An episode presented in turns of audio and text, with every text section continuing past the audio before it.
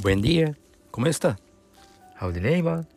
皆さんおはようございます。始まりました。西安の心筋梗塞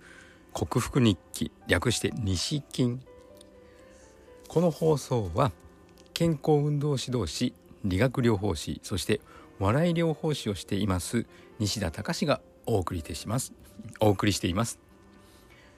昨日のことなんですけど、えー、22歳ぐらいのぐらい22歳だったかな？の女性の職場の同僚と個人的に LINE をしていてですね。はい。返信遅れてすいませんっていうふうに返ってきたから別にそんなすぐに返さなきゃいけない内容の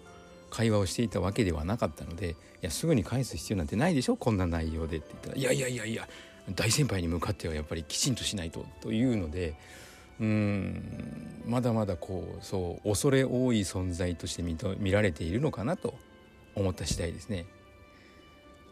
やっぱり皆さんや LINE に対してのこの考え方というのが様々みたいで自分はもう実際に会って話しているわけではないのでどんな内容でも仕事の内容でも48時間以内に返事が来ればいいなと考えているんですね。じゃあみんないろいろこう生活があるわけですから打ったタイミングで必ず見ているとは限らないしたとえ既読になってもちらっと見えることができただけで何かに集中しているとか何かに従事している時かもしれない。だからまあどんなに忙しい人でも2日あれば返事は来るだろうという考えでやっています。皆さんはどのようにお考えでしょうか？やっぱり既読になったらすぐに返事がしてほしいんでしょうか？それとも既読になってももうちょっと待とうかなと思う人間なんでしょうか？ね？その辺やっぱり実際に会って話さないというところがこの LINE といいますか SNS といいますかね。それの便利なところであるんだけどもちょっと難しいところであると思います。それでは今日も行ってみましょう。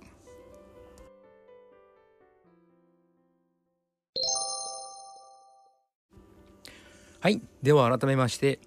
高齢者に対する医療的なリハビリテーションを行う理学療法士。病気ではないんだけども自分のパフォーマンスを上げたい。それとも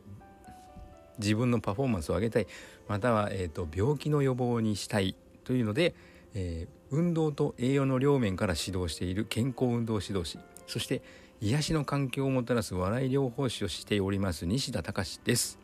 本日はなぜ分子整合栄養学オーソモレキュラーなのかについてお話しいたします、えー、私はアフリカのボランティアに海外ボランティアに行ってましたのでその時は土木のエンジニアでした。その時はですね、えーと、地球環境に対しての興味があって、まあ、今でもあるんですけどもその地球環境保全に対しての活動をしたいと思ってアフリカに行ったんですね。でもそこのアフリカで思ったことがいくら技術屋さんがもしくはこうエンジニアとかが地球環境に対していいものを開発したとしても消費する側の使う側の人がですね意識が高くないとダメだということに気づいてアフリカから帰ってきたら人に関わる仕事に就こうと思い、えー、30歳。うん。30歳で再進学を決意し34歳で、受験勉強して34歳でもう一回大学に行きました。そして今の理学療法士になるんですけども理学療法士を始めて3年目で思いました。病気になってからもしくは障害を負ってからではもう元の体には戻れないんだと。じゃあ病気になる前から予防の観点で運動するとその時私まだまだ運動信者でしたから運動が全てを解決すると思ってました。なので運動だと思い健康運動指導士の資格を取るために活動を始めるんですね。まずは自分からだと思いスポーツジムに通いました。そして、えー、日本体育協会のスポーツプログラマーという資格も取りました。結局健康運動指導士を取るのにまあ、10年以上の時間がかかるんですけども運動だけではですね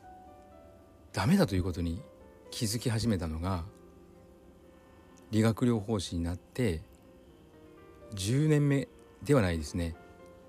6年目ぐらいあたりからえ運動するのにするのにするのに絶対に高校生の時よりも運動してるはずなのに高校生の体重に戻らない体調に戻らない。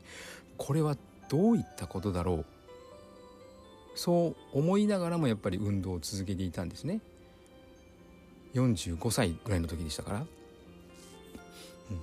臨床を始めて臨床経験7年目ぐらいです。そう思いながらもやっぱり運動信者でしたのでずっと運動を続けるんですけどもやはり思ったように自分の体をコントロールできない。そんな時ちょうどその時私あの海外ボランティア3回目でペルーにいたんですけどもその時に私の大学の恩師がフェイスブックでですね肉の写真をいっぱいあげるんですよ。肉というよりもステーキですね。ちょっと一時期問題になりました。いきなりステーキさんの食事の風景をいっぱいフェイスブックで上げ始めたんですよ。この先生酒は好きだったけど肉はこんなに好きじゃなかったはずだよな。なんでだろうと思ってそこをスルーしなかったんです。その先生のフェイスブックのお友達とか他のシェアしている投稿とかを見てみました。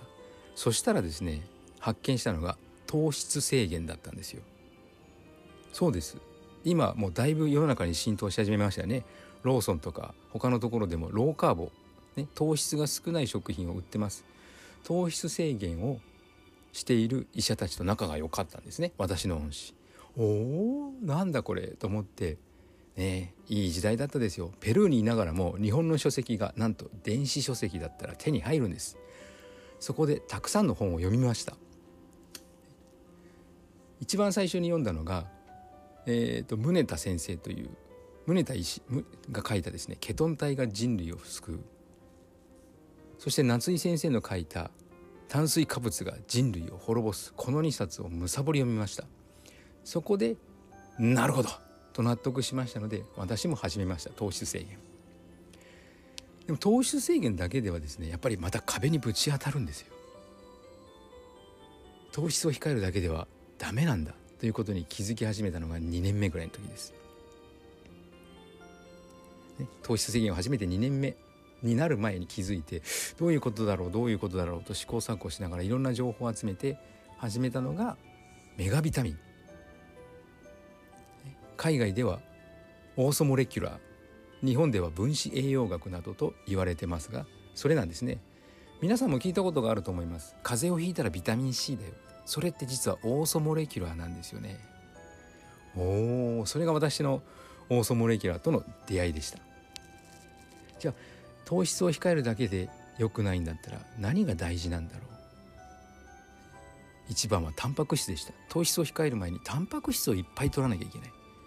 でタンパク質を取ったらじゃあ何なんだ？でそれそれだけでもやっぱ足りないんですよ。タンパク質をいいか取っても、ね、血液検査をするタンパク質が血液検査をするとタンパク質が満たされているという結果にならない。今でもそうです。で糖質制限を始めてからもう5年が経とうとしているんですけどもそれでもやっぱり十分ではない。自分の体には何かが足りない。血液検査をしながら調べながらそして今なお現在に至りましてや心筋梗塞予備軍になってしまったんですけども。それをさらに勉強して深め実践することによって心筋梗塞を克服しようというのがこの音声ブログの趣旨でございます。今日はオーソモレキュラー分子整合栄養学。日本では分子栄養学と言われるものとの出会いについて語りました。